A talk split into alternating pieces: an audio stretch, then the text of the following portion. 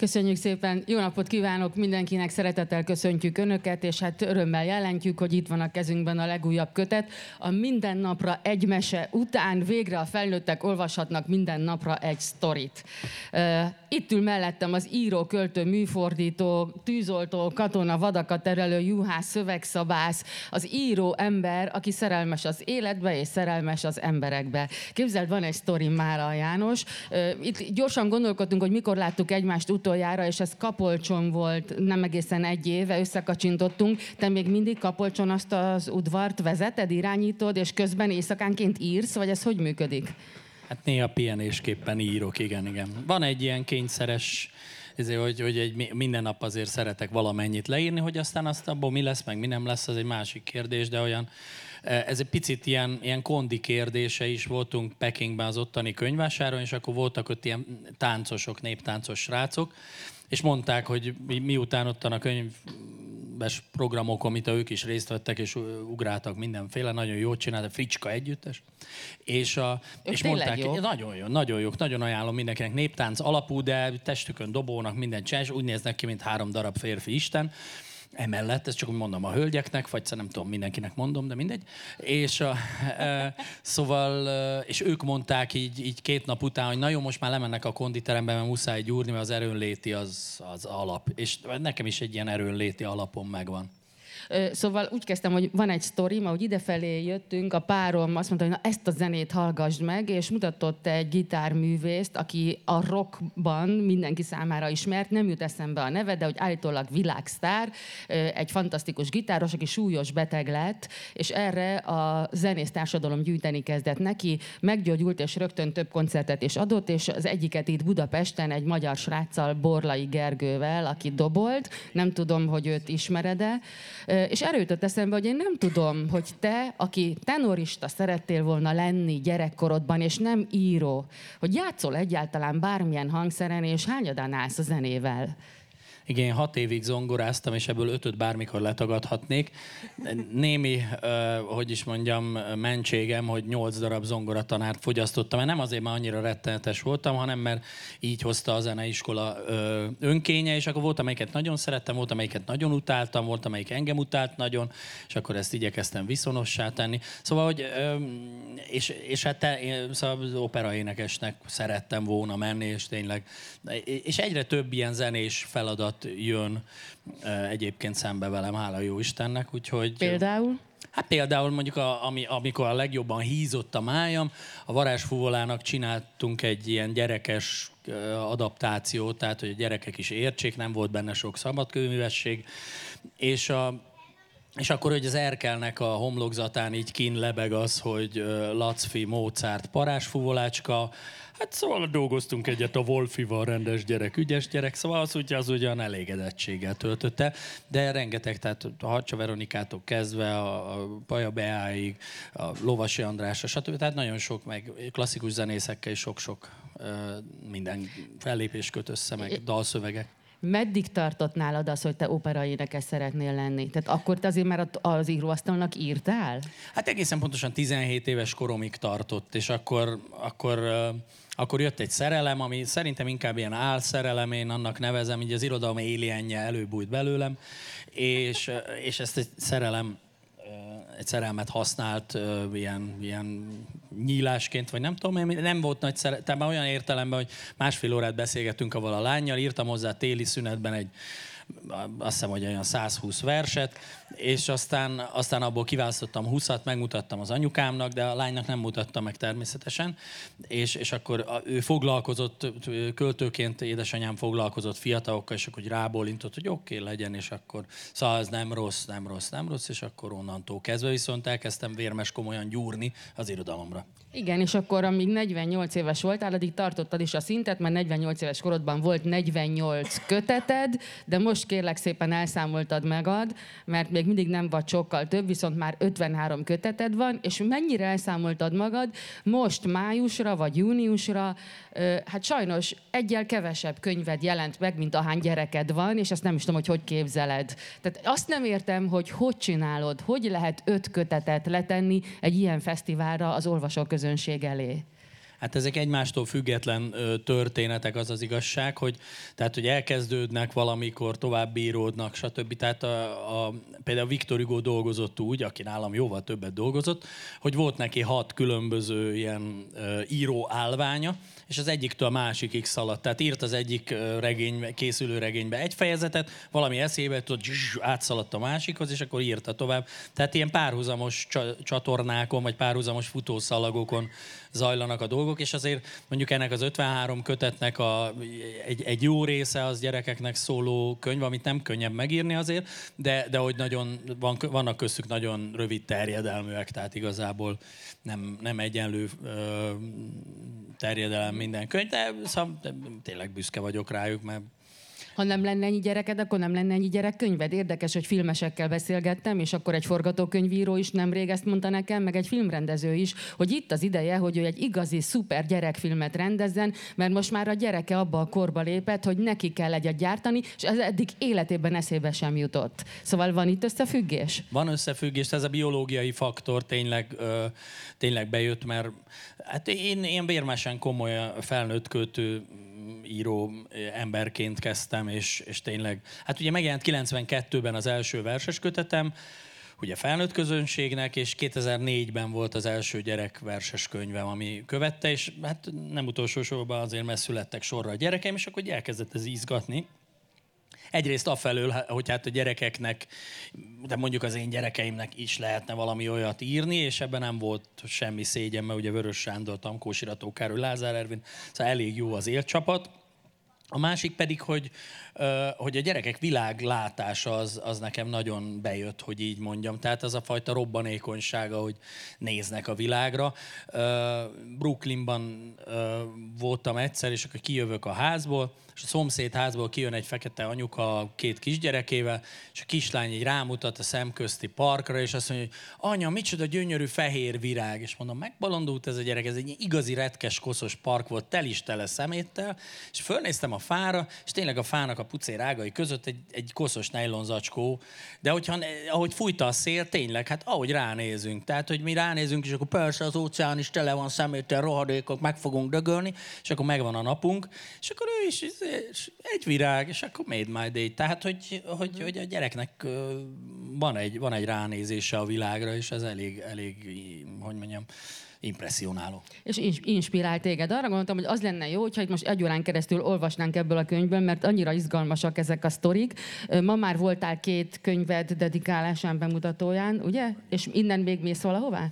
Igen, igen. Viszont. Azért belefér, hogy egyet-kettőt olvasol, hát, és olvasok én is, választottam, jó? Legnagyobb örömmel. Az elsőt nem olvasnám, de csak muszáj kérdeznem, mert erről beszéltünk, és valahogy mégsem tudom, hogy hogyan van a cselgáncs a te életedben ennyire fontos helyen. Beszél beszéltünk arról, hogy apukád cselgáncs edző volt, ennyire emlékszem, illetve a legelső sztoriban is már megjelenik az az apa, aki lehet, hogy az én apám lenne, ha nem késné le a repülőgépet. Igen, pontosabban... Így lesz az. Igen, pontosabban igen, édesapám nem ült fel egy olyan repülőgépre, mert már nem volt cselgáncs válogatott, amelyik egy sporttörténeti tragédiába ö, repült, tényleg le, az egész magyar cselgáncs válogatott lezuhant és, és ő abban az, első, az volt az első év, hogy ő nem volt válogatott. Szóval az embernek ennyin, ennyin múlhat akár az élete. És a cselgáncs az éppen ezért, mert hogy édesapám edző volt, és edzőként dolgozott, író volt egyébként, de hogy pálya szélére szorítva a cselgáncsból élt meg, és akkor hát ő, ő vele lejártunk neki segítkezni, szőnyeget hordani, bemelegítést tartani, stb. És, és úgy nekem is a sport az életemben az a judo lett, tehát hogy tényleg a, na, nagyon szeretek focizni, tegnap is voltam, meg szeretek kosarazni, és csinálom is már ides tova 20 éve, de a sport így nagybetűvel, az, az nekem abszolút a cselgáncs, egy nagyon elegáns és finom. Aki így nézi kívülről, elég izzadságszagú, büdös csapdosuk egymást, azt se lehet érteni, hogy ki hol van de, de hogyha az ember belülről látja, akkor a, ez egy elképesztően jó sport. Kovács Atomantival találkoztál? Az egyetlen, máig egyetlen olimpiai és világbajnokunkkal? Igen, bizony. Nagy, tehát bevontak egyszer, amikor Magyarországon volt ugye Csergáncs világbajnokság, és akkor bevontak a kampányba, és, és egy szőnyegen edzhettem a válogatottakkal, szóval ú, nagyon, az nagyon De dur, erről durva nekem volt. kell címeres fotót mez- keresnem, mert ezt nem kaptam. láttam. Igen, igen, ki, szép ki, kék judogiban így kihímzett címerre minden. Á, nagyon jó. Jó, akkor hogy konferáljam most fel, hogy a milyen, milyen színű öves cselgáncs sportoló olvas most fel a saját Barna, kötetéből? barna, öves voltam, igen, Az már jó? A, egyel a fekete előtt, igen. Az már nagyon jó. Az jó, igen. A, tulajdonképpen a fekete is egy technikai dolog, hogy de nem csináltuk meg, mert az a, arra ketten kell felkészülni, és aztán a srácnak nem jött össze időben.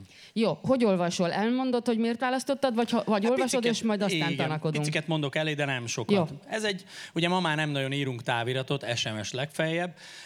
Ez egy ilyen távirati stílusban íródott, és a régi időket ilyen kicsit pasztellesen idéző, vagy hogy szépiásan, bocsánat, idéző szöveg. Káposzta. A macska felvászott a fára, stop. Háború kitört, stop. Mamácska beleesett a cefre hordóba, stop. A disznó lerágta a szomszéd Juliska, Jucuska kezét, stop.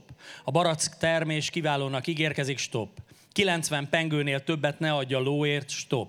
Lánya kezét tisztelettel megkérném, stop. Pert elveszítettük, ház dobra kerül, stop. Vizsgáim kiválóan sikerültek, stop. Mariska teherbe esett, küld pénzt, stop. Szódabikarbónát ne feled, stop. Az idő kiváló, a fürdőorvosok ragyogóan végzik munkájukat, a hölgyközönség attraktív, stop. Anyós úton van, érkezése minden percben várható, stop. Mamácska beleesett a szőlős kádba, stop. Kártyán szerencsém van, stop. A macska lejött a fáról, de felmászott egy másikra, stop. Imádkozzatok, értem, a lövészárokban rátok gondolok, szalonnát küldjetek, stop. A szomszéd Jucuska másik kezét megkérték, nem azt, amit a disznó lerágott, stop. Mariska jobban van, babakelendjét készítsétek, stop. A fürdőkúra elhúzódik, pesgő nagyon drága, küldjetek pénzt, stop. Kártyán nincs szerencsém, küldjetek pénzt, stop. Anyós megérkezett, küldjük vissza posta fordultával, stop. Bajusz Pedrőt ne feled, stop. Mamácska beleesett a savanyú káposztába, nem szedtük ki, stop. Mariska gyerekének apja jelentkezett, tévedtem, nem én vagyok az, stop. Doberdó nagyon szép vidék, lőnek ágyúval, mint az ördög, stop. A macska evett valamit, egy ideje nem mászik fára, stop. Még egyszer sánta lovat veszel, agyon váglak, stop. Fürdős hölgyekre pénzt nem küldök, stop. A macska hasa egyre nagyobb, elcsapta valamivel, stop. Ha vizsgáid kiválóan sikerültek, miért mondja a magándetektívem, hogy egy rossz nővel élsz, ópiumot szívsz, és a koll- kollégium közelébe sem mentél, stop. Mamácska temetésére a meghívót küldjük, utána virrasztás és tor, savanyú káposzta lesz, stop. Ugyanitt macskakölykök elvihetők, stop. Hát ez volt a távirati, és akkor egy, hú, melyiket is néztem itten, igen, igen, igen. Hát ez egy ilyen, most láttam egy ilyen, itten az egyik oszlopra fel kasírozva egy ilyen kis hirdetést, hogy hogy komoly kapcsolatot szeretne egy fiatal ember. Kézzel volt írva, képzeld el, 2019, kézzel írt hirdetés, fotó, ilyen teljesen elmosódott fotóval, és ott volt a telefonszáma. És hogyha valaki ko- komoly kapcsolatot keres, akkor ott a milyen szálloda az a ké- két butha, vagy minek hívják, nem, nem tudom, annak a sarkán van egy oszlop, és ott megtalálja. Asszony kéne. Az az igazság, sose szoktam hirdetést feladni, de most muszáj lesz, nagyon jó jönne már egy asszony. Volt ugyan, de elhasználódott. Cserélni kellett volna az idegeit, felújítani a futóművet, nem érte meg. Szakember persze milyen rám tolta a felelősséget, hogy tetszettem volna nem kihajtani ennyire, vígan pörögne most is. Na de ugye minek az asszony, ha garázsban tartod, nem is használod, csak ünnepnapokon. Az igényeim nem nagyok. Megjön az ember, holt fáradtam, behozza a cipőjén a sarat, a derekam már nem a régi, hajolgatni sepővel és lapáttal kéne egy asszony. Tartom a kabátom kicsit, de aztán csak felakasztom, nincs asszony, aki sürögne, forogna körülöttem. Leülök a fotelba újságot olvasni, nincs, akit elhessegesek, ne zavarj, nem látod, hogy érdeklődöm a világpolitika iránt? Rágyújtok, de az így az nem az igazi, senki se szól be, ne hamuzzak a szőnyegre, és a hamu is ott marad. Sóhajtok, asztalhoz ülnék, de a hűtőhöz battyogok, ott van a hideg csirke, szeretem a csirkét hidegen, ennyire hidegen azért nem szeretem. Nyers és mirelit. Nem volt, aki megsüsse, míg melóban jártam, kéne egy asszony. Főzőcskézek, töltök hozzá kis bort, finomabb úgy a csirke, meg ami megmarad, ne vesszen Há- kárba, felhajtom, hoppá, borfolt az ingemen, nincs aki követelni, azonnal vegyem le, különben nem jön ki, be kell dörgölni kicsi sóval. Bedörgölöm valamennyire, de nem viszem kimosni utána, el fogom felejteni, úgy fog maradni, kéne egy asszony. Leülök a tévé elé, nincs, aki mondja, micsoda hülyeség, másfél órája kapcsolgatok csatornáról csatornára, semmi értelmes, kéne egy asszony. Elkezdődik a meccs, de senkivel se kell veszekedni. Nem érdekel a béna sorozat 742. része, ez élőben megy. Majd megnézed az ismétlést. Úgyis mindegyik szappanoperában ugyanaz történik. Nem igaz, hogy ez csak, hogy, hogy ez csak 22 izzadt pas egy felfújt bőrdarabbal. Kéne egy asszony. Sötétben, szünetben magamnak bontom a sört, káromkodom, ha elfelejtettem venni, nincs kit lezavarni érte, kéne egy asszony. Meccs után nincs, aki elfoglalja a fürdőszobát, nincs kint kitölteni a dühömet, amiért kikaptunk, 11 falábú, csak a nyúzott arcom a tükörben, buldogpofa, amíg fogat mosok. Az ágyban pláne kéne egy asszony. Ha most megint egy pajzánfilmre kattintok, az olyan technikai jellegű lesz, karbantartás, kéne egy asszony, akit karban tartsak. Ha pont ilyen vagy, és van az életedben egy férfi alakú hiány, ne fogd vissza magad, jelentkezzé még ma. Úgyhogy tessék nyugodtan jelentkezni. Azért örülök, hogy ezt olvastad, mert ezt választottam, hogy de jó lenne ezt felolvasni. Ugye beszélgettünk arról, hogy, hogy vállalom hogy én is olvasok valamit, de ezt mégsem olvashatom én, de ez annyira annyira az élet szagát érzem vele együtt. A, például ezt akkor írtad? Vagy egy három évvel ezelőtt eltetted? Tehát hogyan született ez a kötet? Hány év gyűjté, gyűjtése? Láttam, hogy a Facebookra raksz ki egy-egy történetet, egy-egy sztorit. Ez ugyanúgy ment, mint mondjuk a nyári Krisztiánnál? Hát ez úgy volt, hogy 2017 nyarán ö, intéztem magamhoz egy ilyen kihívást, hogy, hogy minden napra fölteszek egy, egy új sztorit, lehetőleg minden nap ki, radikálisan más stílusban, másról szólót, és így tovább. Kicsit az internetes világot is tükrözze, de ne csak azt, hanem úgy egyáltalán világot is, mondjuk benne az internetet is, ami körülvesz bennünket. És akkor 300 napig megállás nélkül ezt tartottam kemény voltam, mint a vídia. Egy kicsit korábbra nyúlik vissza az egész történet, mert hogy, hogy Lendván jártam Szlovéniában, és ott ki volt állítva egy fotóművésznek a kiállítása, ki volt téve, aki minden napra egy fotót készített. És persze, de ilyen mini, ilyen kis töményremek műveket próbált, és nagyon-nagyon más zsánerekben volt, nem tudom, fekete-fehér, meg akt, meg tájkép, meg, meg csendélet, meg minden, minden, minden, utcakép, stb. És az még a digitál, tehát az ennyire digitális a világ a társasági oldalak előtt volt, tehát a honlapjára rakta ki mindig az aznapit, és ez nagyon tetszett nekem, hogy ez már csak kondi megőrzésnek se rossz, és aztán állandóan írogattam, tehát tulajdonképpen ez a 365 sztori így be van szépen osztva napokra, és valamennyire az ünnepekhez is igazodik itt-ott, amott, Szóval ez, ez egy kicsit olyan, körülbelül 400-ból lett kiválogatva, és még itt-ott a füzeteimben, melyen nagyon füzetmániás vagyok, vagy az asztalom fölött van egy póc, és akkor ott van vagy 200 kis füzet, és azokban is még rohad egyébként egy, egy, egy 10-15-20, nem tudom mennyi sztori, amiket úgy valamikor följegyezgettem, azt nem volt időm már begépelni úgyhogy, úgyhogy egy kicsit nagyobb a felhő körülötte, de körülbelül ez a koncepció volt, és nagyon szerették az emberek, és most is még rakjuk föl a történeteket, ez már ismétlés a mostani, csak nem írom oda, hogy ismétlés. Te és mennyire figyeled azt, hogy mit kommentelnek hozzá az emberek? Mert nagyon-nagyon érdekes, hogy ki mit ö, reagál arra, amit olvasott. Én nagyon szeretem, szóval ez a Facebook, ez egy olyan, mint egy ilyen, persze lehet rosszra használni, mint minden, de ez olyan, mint hogy azt mondom, hogy ez a kés, ez borzasztó, mert múltkor láttam, hogy valakit hasba szúrtak vele, hát ezt nem szabad ilyet használni, be kell tiltani. Tehát, hogy, hogy hülyeségre persze lehet használni, mint bármit, de ez egy ilyen virtuális kispad, amire kiülnek az emberek, mint régen az öregek a házuk elé, hogy, hogy nézd, az a lány bekapta a legyet, a polgármester megint lopott azt a izének, az, az összetörte az autóját, hülye ez egy gyerek, kirúgták az állásából, de mondom neked, érde, és akkor így nyomják, nyomják, és ugyanígy a kommentek is, tehát hogy tulajdonképpen ilyen életleleteknek tűnnek az irodalmi szövegek, amint hogy azok is. Tehát, hogy az irodalom az az életből táplálkozik, szóval nem arról szól, hogy két nagyon okos, nagyon szakállas bácsi egy könyvtár szobában olyan okos dolgokat mond, hogy ő maguk se értik, ez nem azt jelenti, hogy a kevésbé értető vagy nehezebben felfejthető irodalom ne lehetne nagyon jó, és a nagyon értető ne lehetne nagyon vacak, csak hogy, csak hogy a kiindulási pont az, az tényleg az a mitikus kocsmapult, amire valaki lecsapott, és azt mondta, hogy gyerekek, van egy olyan sztori, hogy mindjárt dobtuk egy hátast.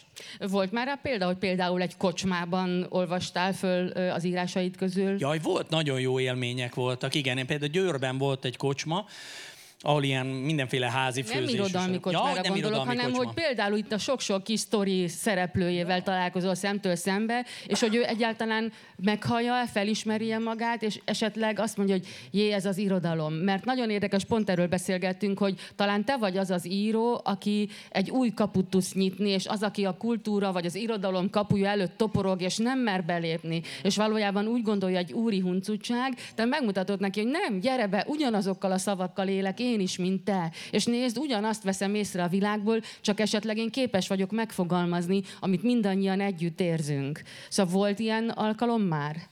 Hát úgy, hogy, tehát, hogy bemegyek egy kocsmába, és előcsapom a könyvemet, tehát ez olyan, Ó, mint nyilván nem a vezeték, vezeték szerelő bemegy, és elkezd vízvezetéket szerelni egy kocsmában, szóval ez nem veszi jól ki magát, nyilván. Hát ha hívják, akkor megszereli meg ha ráér. De hát szóval hogy így, így lépten nyomon találkozom úgymondó olvasók, tehát úgy, úgy, úgy, úgy nem viszem ki a valóságba, hogy, hogy mm. kéretlenül valamit elkezdek valakinek olvasni, de sokszor találkozom olvasókkal, akik magukra ismernek, a kommentekben is rengeteg ilyen van, tehát mindenki elmesél a saját kis sztoriát, a gyerekkorát, a, a hozzászól, kiszól, beszól, vitatkozik, érvel, és nagyon, szóval nagyon, tehát átalakul kommunikációvá az irodalom eredendően kommunikáció, tehát hogy, hogy híd embertől emberig. És akkor vagy rezgő levegőből, mert ugye amíg Gutenberg galaxis nagyon féltjük az összeomlástól, de amíg nem volt Gutenberg galaxis irodalom, addig is volt, csak úgy elmesélték egymásnak az emberek. Imre András kollégám kapott egy mexikói ösztöndiat, és kiment Mexikóba, és nem csak az, az volt ez a hivatos felolvasások trallala, nagyvárosok, hanem így levitték kis falvakba. És ott úgy működik egy irodalmi est, hogy ő elmondja szövegeit, körülbelül fél óra alatt, és akkor fölállnak az emberek, és ők is elmondják a saját sztoriukat. Mert hogy ez az irodalom hogy én elmondom az én sztorimat, és így tovább. Tehát, hogy ez, ez, ez kölcsönössé tud válni. Vagy volt, Óbudán volt egy ilyen kis kreatív írás műhelyem, és ott volt egy kedves idős hölgy, aki járt, de azt mondta, hogy ő nem tud ilyen gyakorlatokat így írni, de így, így fölidéz a múltjából mindig egy történetet, és azt majd elmondja nagyon szívesen nekünk. Tehát amikor hozzá került a sor, akkor nem fölolvasta, amit leírt, hanem elmondta, amit kigondolt, és ez tulajdonképpen csak egy technikai ö, jellegű különbség. Tartasz még ilyen kreatív írás tanfolyamokat? Igen, igen, a Marcibányi téren van egy kreatív írás ö, tanfolyamom, ami nagyon-nagyon szeretek, egy nagyon jó csapat jött össze. Fél év végén általában a Momentán társulattal egy ilyen improvizat aktív és a szövegek felolvasásából álló estet rendezünk. Bárki mehet erre? Kell, hogy írjak előtte valamit, és az alapján felvesztek, nem, vagy nem, mehetek? Nem, ez ilyen utcán át, tehát hogy ez ilyen nem ilyen versenyistáló, hogy mit tudom én, hogy akkor igen, az első öt helyezetben marad, a többiek legyenek szívesek elhagyni a helységet, hanem, hanem ez egy egyrészt, tehát a legkülönbözőbb motivációkkal jönnek emberek, tehát vagy minőségi szórakozás, vagy önmagát keresi, vagy volt, aki azt mondta, hogy a Skype-on el akarja mesélni mesélni a családi legendákat az Amerikában élő unokáinak, és azért jön, hogy, hogy eszközöket találjon. Volt, aki vőfély, és a vőfély arzenáját próbálja szélesíteni, vagy aki újságíró, vagy... Szóval nagyon-nagyon különböző és különféle motiv. És persze van, aki rögtön a Nobel-díjat szeretné, de hogyha kicsit várni kell, azt is kibírja, de lehetőleg ne olyan sokat. Nyilvánvalóan, de hát ez is egy egészséges becsvágy. Én, én nemrég tudtam meg azt, hogy régen a haiku írás pont, hogy úgy ment, hogy közösségi írás volt, és leültek, és akkor mindenki hozzátett valamit, és tulajdonképpen így nem kártyázni jöttek össze, hanem verset írni, illetve haikút írni. A te sztoriaid közül sokra úgy éreztem, hogy ez egy ilyen novellásított haiku. Ugyanakkor azt gondoltam, hogy ebben a kötetben már ott kellene lenni minden sztori mellett egy-egy lackfi fotónak. Mert annyira, említetted, hogy egy fotókiáltáson jártál Lendván, annyira fotószerűek, látom magam előtt festményként, képként vagy fotóként azt, amit olvasok, hogy ez nekem a megértést és a szórakozást nagyban emeli. Lehet, hogy más nem ennyire vizuális, de ez engem elbűvöl. Hol tartasz ezzel a fotózással? És volt már olyan kötetet, csak lemaradtam róla, amiben már a te fotóid voltak? Nem kötet, nem volt, tehát olyan, itt a Petőfi Irodalmi Múzeumban is volt három nem fotós fotós, Kolovratnik, Krisztián, én és és Lukács Andor hármon kiállítása a fotóinkból. Én azért egy, hogy mondjam, ilyen, ilyen amatőr fotós vagyok, tehát se a, a deríteni, meg így manipulálni a képeket, semmi ilyesmihez nem értek sajnos. Jó, de te meglátod a pillanatot. Hát valami, szóval remélem, hogy amiket ugye elkaptam, de és mostában most már ez egy jó ideje nem fotózom sajnos, illetve hát így a magam örömére így a, tudom, a mobiltelefonnal ez az amaz, de, de már tehát az egy ilyen korszak volt, amikor egy kicsit kiszaggattam az időket rá, de borzalmas mennyiségű idő kell a fotózáshoz, ahhoz, hogy jó fotót tudjon csinálni az ember, és volt, hogy elindultam az egyetemre tanítani, és akkor még ú, egy fél órával előnyben vagyok, akkor tök jó, és akkor milyen jók a fények, ez a ködös reggeli mező, és akkor izé, és akkor ott feküdtem, fejen álltam, szaladtam, de nem akkor a izé, túloldalt, trágyás lett a cipőm, minden izé, és akkor ránéztem az órámra, és akkor sikítva beértem negyed órás késése az órámra, szóval tényleg a világ minden ideje nem elég a fotózáshoz, pedig ugye az az a tipikus olyan művészet, hogy jaj, ilyet én is tudok, meg ki nem tudja ezt a mozdulatot, vagy ezt a mozdulatot, ugye mindenki a, mm, tudja ezt csinálni, csak hát nagyon nem mindegy, hogy honnan, milyen szögből, mekkora a kép, képkivágat, tehát igen, igen. igen. Uh-huh. Te Bödös Tibort ismered személyesen? Hát személyesen nem, de nagyon szeretem a dolgait. Mert hogy azt gondoltam, hogy, e, hogy itt van egy ilyen stand-up komedi alapanyag. Tehát, hogy ennek ugye a, a kétharmadát el tudom képzelni azonnal színpadon előadva.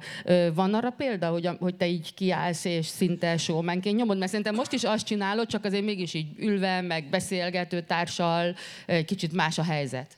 Persze, nekem 150 fellépésem van egy évben, és, és az a nagyobb része felnőtteknek, kisebb része gyermekeknek, és Grillus Dani barátom azt is mondta, hogy ez stand-up poetry, amit csinálok, tehát mindig kicsit valamit magyarázkodok hozzá, egy sztori, stb. És akkor aztán egy kis olvasás, egy kis, egy, egy kis az. Tehát, hogy persze, én szeretem nagyon ezt az előadói műfajt, és még az előző kérdéshez, mert kérdezted a kreatív írás, tehát még egy plusz, mert ez előttünk van, most éppen nyár van, és így, így a Marcibányi téren nincs kreatív írás, de ha valaki nagyon szeretne ilyen közösségi írásba bekapcsolódni, akkor a már emlegetett Kapolcsi Kaláka versudvaron minden áldott délben egy órakor, jó nagy forróságban, így összegyűlik vagy 100-120-150 ember, és közösen írunk boldog és boldogtalan, boldog és boldogtalan költeményeket, úgyhogy mindenkit szeretettel várunk ezúttal. Azt gondolom, hogy a jelenlévők mind tudják, hogy Vörös Sándor milyen fontos számodra, illetve Kosztolányi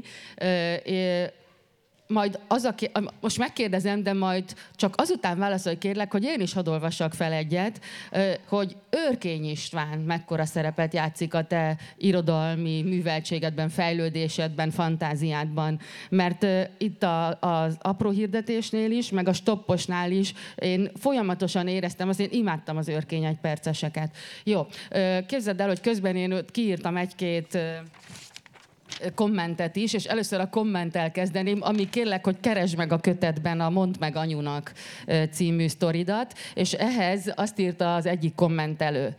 Kedves Lackfi János, a sok-sok ezer rajongó kedvéért kérjük, legyen egy kötet ezekből a napi szesztenetekből, meg a Julcsi tanításaiból is képekkel, meg minden nap legyen szíves többet írni, nem kell ebben a hőségben enni, elég a folyadék. A nagy család se számít, aludni úgysem lehet, tehát írjon sokat. Nekünk, megyek Zaherhez, mert függő vagyok, csak most ismertem be. Zseniális, és egy csomó szívet küldött neked. Szóval ezután olvastam, nagyon aranyos, viszont nekem már sajnos kell. Nekem is kéne az, az igazság, csak még nem mentem el ja. a izéhez a személyhez. Még azért úgy, tehát még ér addig akarom, de... Ö, igen. Mondd meg anyunak, nem csak átvettem a kezembe, köszönöm szépen. De édes a kicsi, kisfiú, kislány, igen. Na, mondd meg szépen az anyunak, hogy máskor ne ilyen csúnya fiús ruhákat adjon rád, nem illenek a barna meg a szürke színek egy ilyen kis törékeny angyalkához, mert aztán azt se tudják a nénik, fiúcska vagy lányoska vagy, bizony. Júj, hát ez a baba éhes. Ide hallom, ahogy korog a kis pocikája egyem a szívét. Hát szólj anyunak szépen, adjon hami papit az ő kicsikének, ne legyen ilyen rossz anyuka, hogy meghalsz itt az éjségtől, ő meg csak mobilozik azokkal a festett körmöcskéivel, segítségével. Mindjárt adok én neked savanyú cukrot, mindjárt segít a néni. Hogy, hogy nem lehet neki? Pont ettől lesz baja, mi? Ennyi. Hát miért sírsz, angyalom? Nem kell sírni, nem szabad sírni, a sírás csúnya dolog. Fúj, fúj, mindenki nézi mérgesen, hogy ugyan bizony, ki ez a kislány, aki itt pityereg, mint egy rühes kismacska. Látod, angyalom, kicsi csillagom, édes bogaram? Nagyon zavarod a néniket a buszon. Nem szabad zavarni a néniket, bácsikat a buszon, villamoson. Ezt te tudod, nagy kislány vagy már. Jaj, engem is úgy zavar, csak nem rád ijesztett valaki, vagy fázol, ugye? Csak nincs, aki észrevegye, mert az anyukádnak kisebb gondja is nagyobb annál, hogy a te nózikát hegyét megtapogassa, vagy az ujjacskáidat megfogdosgassa, és rájöjjön, hogy nem öltöztetett fel elég melegen, hiszen tél van, jéghideg tél, hát mikor adjam majd rád azokat a jó meleg pulcsikákat? Talán nyáron, ugye? Jól van, kicsikén, válaszolj csak a néninek, hogy a saját ügyeivel foglalkozzék. Nézze meg, hogy mikor megy a Szulejmán ismétlésen, nehogy lekésse, vegye meg a csirkefarhátat ebédre, nehogy éhen maradjon, érjen haza időre, nehogy ne érje otthon őt a pénzes postás, aki a nyugdíjat hozza, vigyen friss virágot a temetőbe a Gazi bácsinak, és ne árulja el neki, mióta jár át hozzá a Feri papa, és mit csinálnak kettecskén, aztán váltsa meg a sírhelyét a kerepesiben, és nyugodjon már békében, mondd meg szépen, kincsem, oké? Okay? Szerintem ez szenzációs. És annyira igaz. És láttam a szomszédnénik közül kettőt is magam előtt. Erre azt írta még valaki, hogy férjem is találkozott ugyanezzel a nénivel a múltkor. Szóval Örkény István szerepe a te világodban.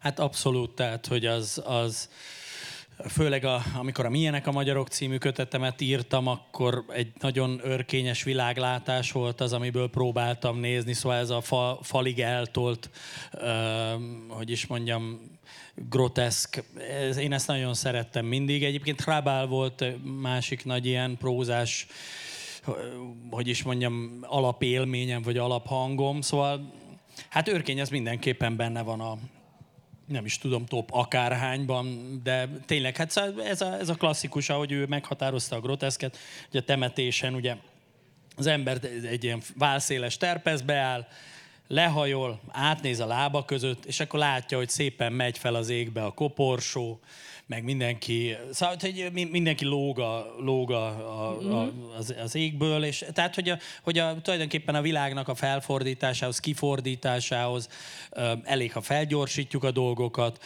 vagy elég, ha ismétlésé, vagy uh-huh. bepörgetjük, végtelenítjük a dolgokat, szóval, hogy, hogy, hogy ilyen nagyon, vagy felnagyítjuk a dolgokat, vagy mesterségesen lekicsinyítjük, és nagyon izgalmas mintázatok kaphatók, úgyhogy őrkény az abszolút benne van, és hát ez az egyperces műfaj, ez, ennek ő a verhetetlenje.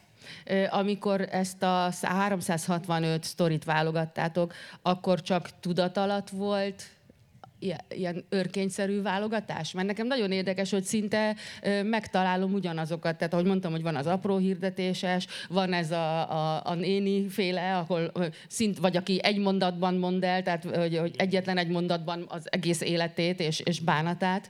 Szóval ez tudat alatt volt, vagy, vagy tudatosan? Én érzek párhuzamot, és ezt egyáltalán gondolom bajnak ugyanakkor.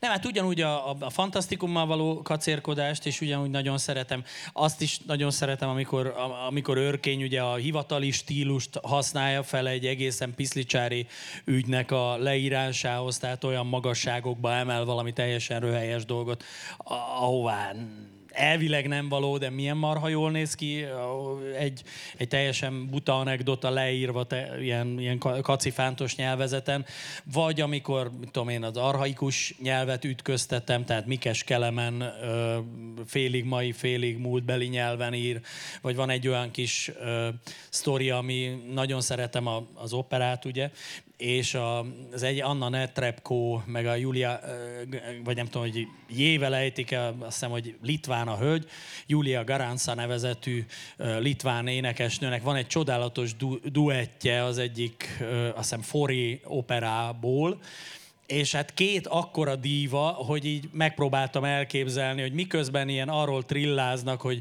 hogy mi csodálatos nimfa módjára fürdőzni a fényben és a, a hűs patakban és a tralesz, ez az egész ilyen szimbolista, ilyen hacacáré, és közben szerintem ott van a kezükben a kés, és így hátulról, mert egyik szebb, mint a másik, és egyik gyönyörűbb hangú, mint a másik, és, és nyilván egyik két nappal idősebb, mint a másik, és ez megbocsáthatatlan nőknél én azt hiszem.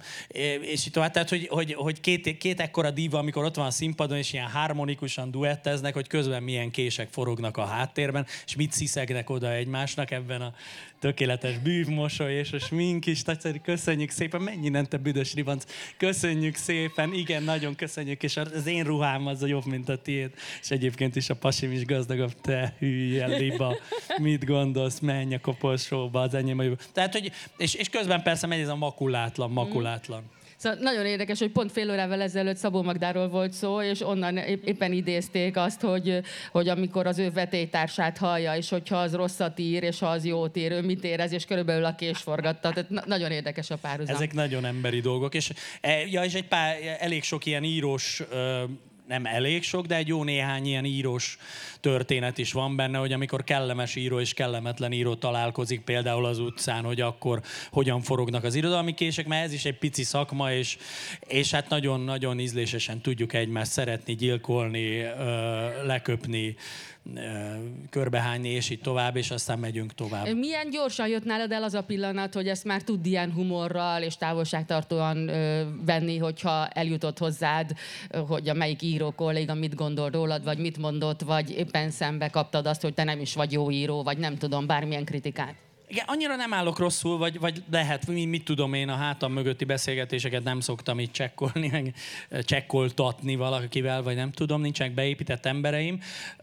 Tehát sok jó kollegiális kapcsolatom van egyfelől, Másrészt meg nyilván, ha az ember életben van még, akkor, akkor biztos, hogy másoknak az útját keresztez, és anélkül, hogyha ha én megkapok egy díjat, akkor biztos van, aki nem kapja meg. Tehát volt egy, épp ebben az épületben voltam, a Pen Klubnak, Magyar Pen Klubnak a titkára, és volt a Magyar Pen Klubnak egy, egy I. és Gyula díja, ami a, minden évben a legjobbnak tartott franciás műfordító kapta meg, és hát Hubai Miklós, aki akkor még élt, így a kuratóriummal egyetértésben eldöntötte, hogy akkor legyek abban az évben én az I. és Gyula díjas, nagyon hálás voltam, pláne mert minden pénz jól jött, kilógott a fenekünk a nadrágból, és és amikor ez eldőlt, másnap betotyogott hozzá egy akkor 80 felé járó idős műfordító, aki fordított azt hiszem egy drámát életében, és könyörögve kérte a Miklóst, hogy még a halála előtt hat kapja meg az I. és Gyula díjat, nem tudja, hogy ő éle jövőre.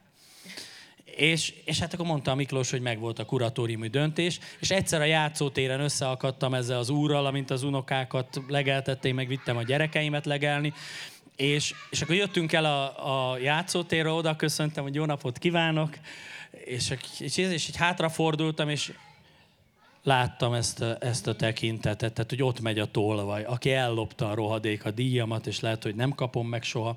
Tehát az ember már szívja a levegőt, akkor a valaki előle elszívja. Egyébként azon meg érdemes dolgozni, tehát van, volt, amikor visszajutott hozzám, hogy ki volt az, aki felállt egy kuratóriumba, és azt mondta, hogy na ennek a köcsögnek semmiképpen, és akkor nem kaptam meg azt a díjat. És akkor én érte nagyon sokat imádkoztam, meg, meg, meg nagyon sokszor gondoltam rá úgy, hogy, hogy áldással, mert, mert akkor ez bennem, szóval, hogy, hogy ne, ne hergeljem fel magamat. Ez, egy, ez, egy, ez csak egy ilyen szándékos döntések révén érhető el, hogy az emberben szeretet legyen a többiek iránt függetlenül attól, hogy azok szeretik-e vagy nem. Tehát aki szeret, azt, azt nem mindig könnyű szeretni, de azért többnyire könnyű szeretni, mert annyira szeret engemet, hogy a milyen ember vagyok én, még azt se szeretem, aki szeret. De aki nem szeret, ott már, ott már kicsit melós. De megéri egyébként, mert óriási érzés ezektől a nyomásoktól megszabadulni. Az imádkozással kapcsolatban most be, be kell hoznom azt a gondolatot, amit úgy gondolom, hogy úgy zárjuk lesz az egész beszélgetés, de hogy azért itt egy imába illő írásod volt, amit nagyon-nagyon sokan olvastak sajnos a Dunai hajó szerencsétlenség kapcsán, és hogy úgy tudom, hogy ugye ez a Cérnaszál című írásod, talán mindenki olvasta, de a Facebookon is megtalálják, ha, ha mégsem, és hogy úgy tudom, hogy te most Hétfőn? Vagy most mész Szőulba? Hétfőn hajnalban megyek Szőulba. Hát tulajdonképpen ez az írás ugye a hableánynak a szerencsétlenség, a katasztrófája kapcsán azért keletkezett, mert hogy a szőuliak, az ottani magyar követség írt, hogy hát valamit legalább pár gondolatot írjak már ennek kapcsán, hogy azt esetleg ők tudják használni. És hát akkor én leírtam körülbelül, amit gondolok, meg amit szerintem nagyon sokan mások is gondolnak, akik itt feregnek napra nap a Duna körül, és és hogy most nem az én sírom, hanem az ő sírja most, ez mind múlik igazándiból. És, és aztán hát akkor elküldtem nekik, és gondoltam, ha már megvan, akkor kiteszem a netre, és hát milyen az internet, ilyen 1 millió 200 ezer ember olvast, teljesen döbbenetes, rengeteg komment, megosztás, stb. És aztán valószínűleg ott a helyszínen már nem fogjuk ezt bolygatni ezt a történetet, mert azt mondták a kintiek, hogy lehet, hogy nagyon megosztó lenne, tehát lenne, aki nagyon megrendülne tőle, lenne, aki azt mondaná, hogy na de most már ne hozzák már ezt ide, mert ideges. Mi lesz a tőle. dolgod egyébként Szőulban? Az lesz a dolgom Szőulban, hogy Magyarország a, a díszvendége az ottani könyvfesztiválnak, és én a Milyenek a Magyarok című könyvem kapcsán fogok ott szerepelni. Hát egy picit vissza kell fogni, nem tudom, hogy lehet szordinozni a humor, de megpróbáljuk, mert, mert hogy mondták, hogy azért ne legyen ilyen nagyon hogy is mondjam, vihorászós, vagy mert hogy azt meg nem annyira találnák azért illendőnek, és nem van egy eh, Hans De, de hogy ez egy tényleg, tehát amit, amilyen pillanatokat itt elkapsz, hogy azért ez egy rendkívüli és nagyon nehéz helyzet. Hogy a milyenek a magyarok, hát hangosan lehetne nevetni, és ők is, de mm. nekik most milyenek a magyarok. Szóval ez egy nagyon komoly helyzet.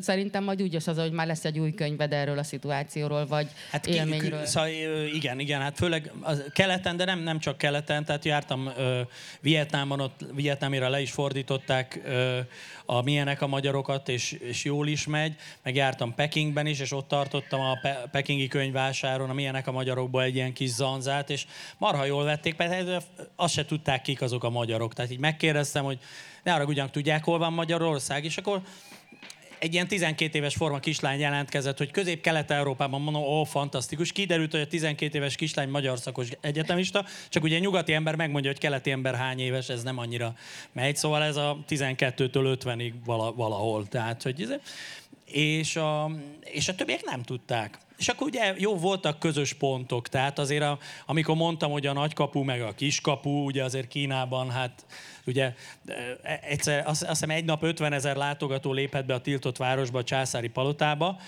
de azért, hogyha elkapsz egy ilyen biciklis havert ott a környéke, hogy ne haragudj, már meg volt az 50 ezer, be tudsz-e vinni, akkor egy pár dollárért, vagy euróért, vagy valamiért azért olyan ügyes. Tehát ugye a nagykapu nincsen, már azért kiskapu ott is mindig van. Tehát ugye a, a pontokat, a kapcsolódási pontokat meg lehet keresni, meg hát egyáltalán egy 20 milliós városban, hogyha az ember azt mondja, hogy képzeljék el, hogy Magyarország az egy 10 milliós ország, de a lelke az legalább 100 milliós, vagy, vagy, vagy egy milliárd. Tehát, hogy mi egy nagy nemzet vagyunk, egy kicsit testbe zárva. Mert baromi nagy nemzet, hogy nem. Hát most ha nem, hát de, hát már megint igazam volt. Igen, pont, oly, pont olyanok vagyunk, mint a kutyám. Na, milyen sztorit választottál még, mert nekem is van még egy. Oh. Hát akkor kezd, és akkor... Jó, ehhez, ehhez, is, ehhez is kiválasztottam, hogy kiírtam kommentet, és az áldatlan bénaságot megkeresed nekem? Ja, uha.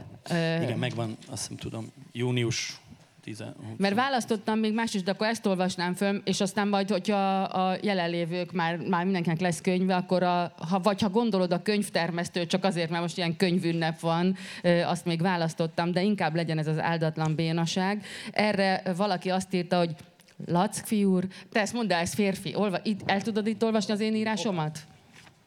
Laci úr, mindig felülmúlod önmagad, te vagy a felüdülés ebben az elbott világban. Nem tudom, mit jelenthet az a kihagyás. Fogalmam sincs. Valahol itt Na. kell, hogy legyen a betyárja. De az enyémben meg van jelölve, úgyhogy ott megpróbálom meg kell. Ja, jó. Ez az egyetlen baja ebben a köt... De persze nem arra való, hogy tudjuk, hogy mi hol van benne, hanem hogy olvassuk. De, ja nem ez a kosártartalom, de itt van valahol a... Olyan jó illata van egyébként a könyvnek. Hát Mi szoktam szipúzni, te is? Igen, igen, nagyon-nagyon.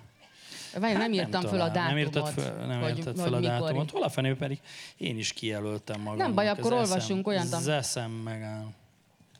Mm. Megvan. 237. Vagy, vagy oda, oda is adhatom. Na tessék. Na, itt van, megvan. Igen, gondoltam, hogy a június 15-i sztorit felolvassuk, de ez június 22, majd akkor újraolvassák. Áldatlan bénaság. Itten dolgozok, érted? Kiteszem a lelkem, leszakad a karom, hasogat a derekam, főzöm az ebédet. Hol a hála? Gyerekkorodban a kedvenced volt a káposzta, órák óta rotyogtatom, tegnap gyúrtam a töltelékeket, 40 gombóc, erre jössz a savaddal, hogy nem bírod? Nem szégyelled magad? Ha összeesek, arról is te tehetsz majd, de legalább örököltök utánam. Elmosogatom a szennyes edényeidet. Se baj, hogy mióta élek ezt csinálom, kijön az ekcémám, szétrohad a kezem. Te meg terpeszkedsz ott, mint a törökbasa, a káposztádat önthetem a kutyának, eszedbe se jut, hogy segíthetnél is. Ide ne gyere, az kéne, hogy úgy csinálj, mintha mosogatnál. Sértettségedben mindent összetörsz és összelocspocsolsz. Győzzek takarítani. Úgy én is el tudok mosogatni öt perc alatt, hogy az összes tányért poharat földhöz vágom, az nem nagy kunst, drága mulatság, a kis özvegyi nyugdíjamból tengődünk, a véremet szívod, a magad segélyét eliszod, a hányásodat takarítsam fel, a szutykos cuccaidat pakoljam a gépbe. Kértem én, hogy mosogas? Hogy szívességet tegyél? Ne tegyél szívességet. Azt hiszed, ilyen olcsón megúszod, egy kis tessék, lássék, motoszkálással kiegyenlíted a számlát?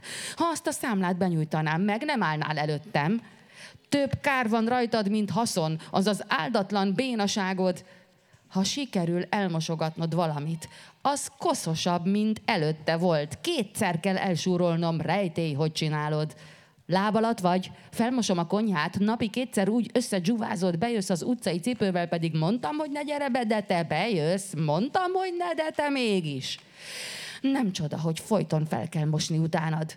Ne kapkodj a felmosóhoz, letöröm a kezedet, csak szétkened a koszt, csinálod a plusz munkát nekem, én pikpak végzek a magam ritmusában, 50 éve pucolok el utánad, megvan a rutinom, ne ártsad bele magadat, nem a te dolgod, egyszer mostál fel, akkor is olyan lett a felmosófej, mint a fáradt olajba mártottad volna. Vajon honnan szedted azt a ragacsos izét? Dobhattam a kukába nem normális dolog, hogy egy 50 feletti férfinak én készítsem ki a pizsamát. Kivasaltam, nehogy összehúgyozd, mint a WC-t szoktad. Elfordulok, nem mintha nem láttalak volna pucéra, a szaros valagadat is én tisztogattam annó, de nem megyek ki a szobából, azért se.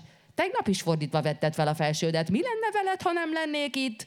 Megvetem az ágyad, húztam fel friss ágyneműt, azt se tudod, hogy kell csinálni, hol tartom a dolgokat. Nem is mutatom meg. Csak összetúrnál mindent. Mi lesz, ha holnap feldobom a talpam, aztán itt maradsz, és fetrenghetsz a mocsokban. Erre gondoltál már? Egy vén hárpia. Azt mondja az olvasó. Köszönjük. Egy kérdés ehhez. Csak tudnám, honnan veszi író, költő, nyájat terelgető juhász úr a tapasztalatát, ami ehhez az íráshoz kellhet.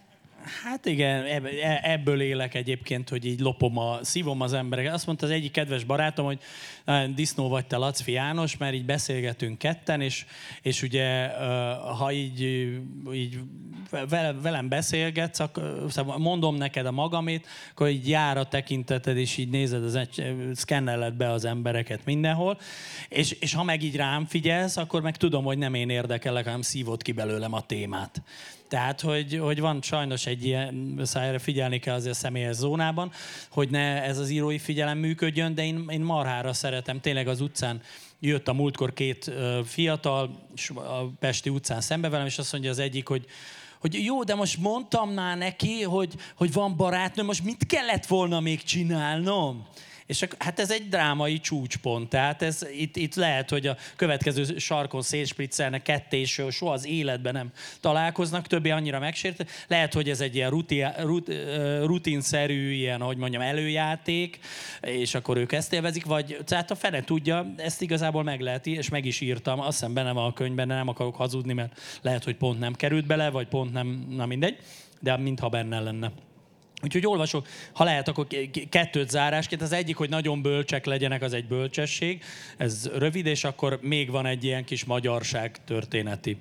Bölcsesség kútja. Ami nem öl meg, az megerősít. Ami nem, erő, nem erősít meg, az legyengít. Ami nem gyengít le, az kakát sem ér. Ami kakát sem ér, azzal kár foglalkozni. Amivel kár foglalkozni, arra rá se fütyülj. Amire rá se fütyülsz, annak nincs is dallama. Aminek nincs is dallama, az sose lesz sláger. Ami sose lesz sláger, azon sose sírod el magad. Amin sose sírod el magad, az nem hat a szívedig. Ami nem hat a szívedig, az nem pacemaker. Ami nem pacemaker, azt nem kell cserélni. Amit nem kell cserélni, az örök érték. Ami örök érték, azt őrizni kell. Amit őrizni kell, az a legdrágább kincs. Ami a legdrágább kincs, az az egészség. Ami az egészség, az nem feleség. Ami feleség, az félegészség. Ami félegészség, az lustaság. Ami lustaság, az jól esik. Ami jól esik, az futózápor. Ami futózápor, az biztos kergeték. Amit biztos kergetnek, az biztos nem menekül. Ami nem menekül, azt utoléred, mint a sánta kutyát. Ami sánta kutya, az hazugság. Ami hazugság, az nem lehet igaz. Ami nem lehet igaz, az még attól nagyon könnyen valóra válhat. Ami könnyen valóra válhat, az egy álom. Ami egy álom, az a nyaralás. Ami nyaralás, az feltölt. Ami feltölt, az szilikon. Ami szilikon, az tiszta műanyag. Ami tiszta műanyag, az még lehet piszkos pénzből. Ami piszkos pénzből van, az egy mosolytól megtisztul. Ami egy mosolytól megtisztul, az az emberi szív. Ami az emberi szív, az egy sötét verem. Ami egy sötét verem, abban most nem menjünk bele. Amiben most nem menjünk bele, az a befagyott folyó. Ami befagyott folyó, az az elmúló idő. Ami az elmúló idő, arra nincsenek szavak. Amire nincsenek szavak, arról amiről szebben beszél egy pillantás. Amiről egy pillantás szebben beszél, az csak egy nézet. Ami csak egy nézet, az nem a teljesség. Ami nem a teljesség, azzal nem érd magad. Amivel nem érd magad, az nem colstok. Ami nem colstok, az mérhetetlen. Ami mérhetetlen, az égigér, ami égigér, az fa. Ami fa, az nem szervetlen. Ami nem szervetlen, az hozzánk tartozik. Ami hozzánk tartozik, az a mi kutyánk kölyke. Ami a mi kutyánk kölyke, az nem támad ránk. Ami nem támad ránk, az nem öl meg. Ami nem öl meg, az megerősít. Én megmondtam a legelején. Köszönöm szépen, és hát Facebookon innen és túl annyi bölcsességet küldözünk egymásnak, hogy ennyi belefér. És akkor egy ilyen kis, hogy is mondjam, mentalitás történeti adalék. Falat. Volt egy magyar tanárnő, pontosabban egy német tanárnő, szóval egy magyar nő, aki nem német, csak németet tanít. Volt egy német barátnője, aki német és tanárnő, de nem német tanárnő. Szóval volt egy magyar nő, meg egy német nő két tanárnő, csak ez így túl egyszerűen hangzana. A német nő meghívta a magyart világot látni, a magyar hölgy ment is. Repülőre ült, de fapadosra. Olcsó repülőnek híg a leve, nem adnak ingyen enni. Magyar ember nem vesz pénzért kaját a levegőben. Ez ősi alapelv. Az alkotmányban is benne van, majd még mit nem. A maléven nem kellett fizetni érte, most sem kell, mert már nincs malév. Megérkezik a magyar nő Kölnbe, szeme kopog az éjségtől, a német nő fogadja. Azt találtam ki, hogy hazamegyünk hozzánk, bekapunk egy falatot, majd városnézés. Jó lesz? A magyar nő nagyot nyel, bólint. Miért is? A dolog mögött szótári félreértés lappang. Mit jelent magyarul bekapni egy falatot? Egy hordó aranyló húsleves, félmázsa rántott hús, petrezselymes krumpli rogyásig, pacalpöri nagylavórral, 5-6 tepsi csirkecomb, vájlin kaszinótojás, kazalnyi savanyúság, egy hektoliter francia saláta, amit a franciák különben kikérnek maguknak, ezért orosz, orosz salátának hívják. Plusz, nagyik a hajnaltól süt, most éppen a negyedik fajta rétes nyújtja, már a kerítésnél tart vele egyetek aranyom. Nos, németül bekapunk egy falatot, nem ezt jelenti hanem három darab korpás kekszet geometrikus alakzatban a terítőre helyezve, és rajta egy-egy karika banánt. Ezt mind felfalták. Majd három-négy óra intenzív városnézés során megnézték az összes porig rombolt templomot, amelyeket az akkurátus németek tervrajz alapján kockánként építettek újjá. A magyar nő alig élt már, lelki szemei előtt egyetlen szó lebegett. Vacsora! Ez is szótári félreértés hiszen magyarul a vacsora annyit tesz, mint bekapunk egy falatot szor három, plusz nagyika éppen a 12. sütinél tart, na még egy kis könnyű zsárbót, darásfészket, hájas tésztát, gyerekek, egyetek. A német vacsora mást fed. Férj, feleség és vendég kapott egy-egy szelet kocka kenyeret, rá egyetlen szelet felvágottat. Plusz intelligens beszélgetés Wittgenstein filozófiájáról. Pár nap rideg tartás után a magyar nő vendéglátója elé állt, és coming outra kényszerült. Ha ez így megy tovább, ő éhen pusztul, pedig hát igazán nem nagy étkű, csak magyar. A német nő elkerekedett szemmel nézett rá. Ó, éhes vagy, hiszen ott a hűtő, egyél, amit szemszád ingere. a német hűtőzabáló népség. Számára a darwini küzdelem ott dől el, az étkezések puszta társadalmi formalitásnak minősülnek, ezért van, hogy Jürgenke a cserediák, aki bosszantóan turkálja a papa által négy napig rotyogtatott igazi birkatokányt, a házigazdák felháborodására ráveti magát a hűrtőre, és kieszi belőle a Lajoská és mindenkit ver, aki hozzáér láthatatlan felirattal ellátott joghurtot. Magyar ember számára a hűtő szentség. Már a delejes fény is, amely ajtónyitásra kihull belőle. Wow! Az ilyesmi nem tréfa dolog. Más hűtőjébe beleenni épp úgy illetlenség, mint hitvesi ágyában szerelmeskedni. Ez a mindennapra egy sztori, egy kis ízelítőt kaphattak most belőle. Egyetlen egy utolsó kérdésem lenne a szerző Lackvi Jánoshoz. Készítettek veletek egy interjút, egy nagy családi interjút, az összes gyerek és unoka ott volt. Most nem tudom, hány unokánál tartunk? Négy unokánál tartunk. Mert én, én még háromnál tartottam, jó is, hogy megkérdeztem, és ott nektek az volt a feladatotok, hogy a következő interjú alanyhoz küldjetek egy kérdést. És azt kérdeztétek, hogy melyik fa, melyik hangszer és melyik állat alatt jelképezne leg, jelképezné legjobban a családotokat, és miért? Ez a kérdésem most hozzád. Hú, Visszadobom hát, a kérdést. Á, köszönöm szépen a visszadobott kérdést, hogy melyik fa. Hát bizonyos értelemben talán leginkább a fenyő, mert otthon minden ilyen bútor, amiket én csináltam, ilyen beépített szekrény, konya bútor, az mind fenyőből van, és feleségem... Mi az, Hát én csak két kezemmel. Szeretek Jó. nagyon barkácsolni. És a feleségem gyönyörűen kifestette, ő ilyen bútorfestést tanult is, és csinálja és talán a fenyő, de hát a gyerekeket is meg kéne kérdezni, konszenzusra kellene jutni. És, uh, melyik hangszer? Melyik hangszer? Hát ez ilyen kak- kakofónia nevű hangszer van, nem tudom. Szóval hogy valószínűleg tangó, har- tangó harmonika, mondjuk valami ilyesmi. És melyik állat jelképezni Az állat, az, a, arról szerencsére van konkrét tudásom, mert uh, azt is megkérdezték, hogy, hogy mi lenne a családi tetkónk. És e- erre aztán ezt körbeírtam a családi uh, chatben, Lacfi Belterjes című Facebook csoportunkban, és, és azt mondták, hogy, hogy, a, hogy a nyúl, tehát egy nyúl, nyulat tetováltatna mindenki magára, ilyen egyen tetoválás lenne. Mert hogy egyrészt, hát, szóval, hogy, hogy, hogy ugye nagyon szeretünk enni, az egy ilyen központi dolog volt, és a nyúl, nyúl is folyton eszik. Másrészt meg volt egy ilyen nagyon gonosz szomszédnénink, aki mondta, nyúl Béla és a gyerekei fáj, micsoda társaság. Úgyhogy a, ugye a szaporulat jelleg is benne van a dologban. Meg egyébként is volt többször nyúlunk, és arról is. Ez azért tetszik nekem, mert nem csak, hogy nekünk is volt többször nyúlunk, hanem nekem nyuszi volt a jelem az oviban. És az a nagyon érdekes, hogy sok-sok év múltán az unokahugom, amikor meséltem neki, mikor óvodás lett, hogy és akkor mi a jeled, és mondta, és én mondtam, hogy tudod-e nekem mi volt, mi, mondom, kézeddel nyuszi. És akkor a gyönyörű, szép, hatalmas, zöldeskék szemeivel rám nézett, és csak ennyit kérdezett, hogy és Évi, fiú volt vagy lány? Szóval fiú vagy lány lenne tetovál az alkarodra. Hát így, szerintem úgy lenne rá tetovál, vagy nem látszanának az ivar szervei, úgyhogy ezt a kérdést ezt elegánsan megkerültem. Soha nem gondolkodtam rajta óvodás koromban. Záró kérdés, ha nem írhatnál, mit csinálnál?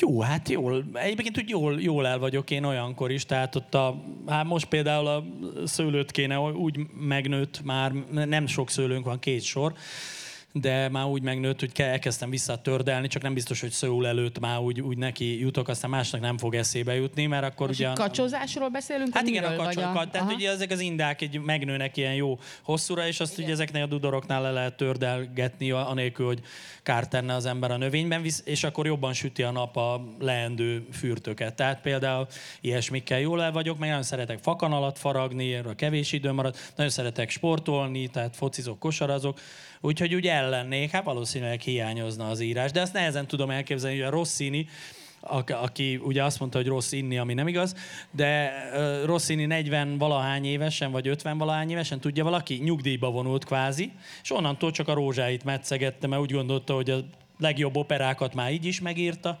Most ilyen másodosztályúakat mi a francnak írjon, és de én mindig több témám van, mint amennyit így el tudok képzelni, hogy egyáltalán egy vagy több ember életet meg lehet írni.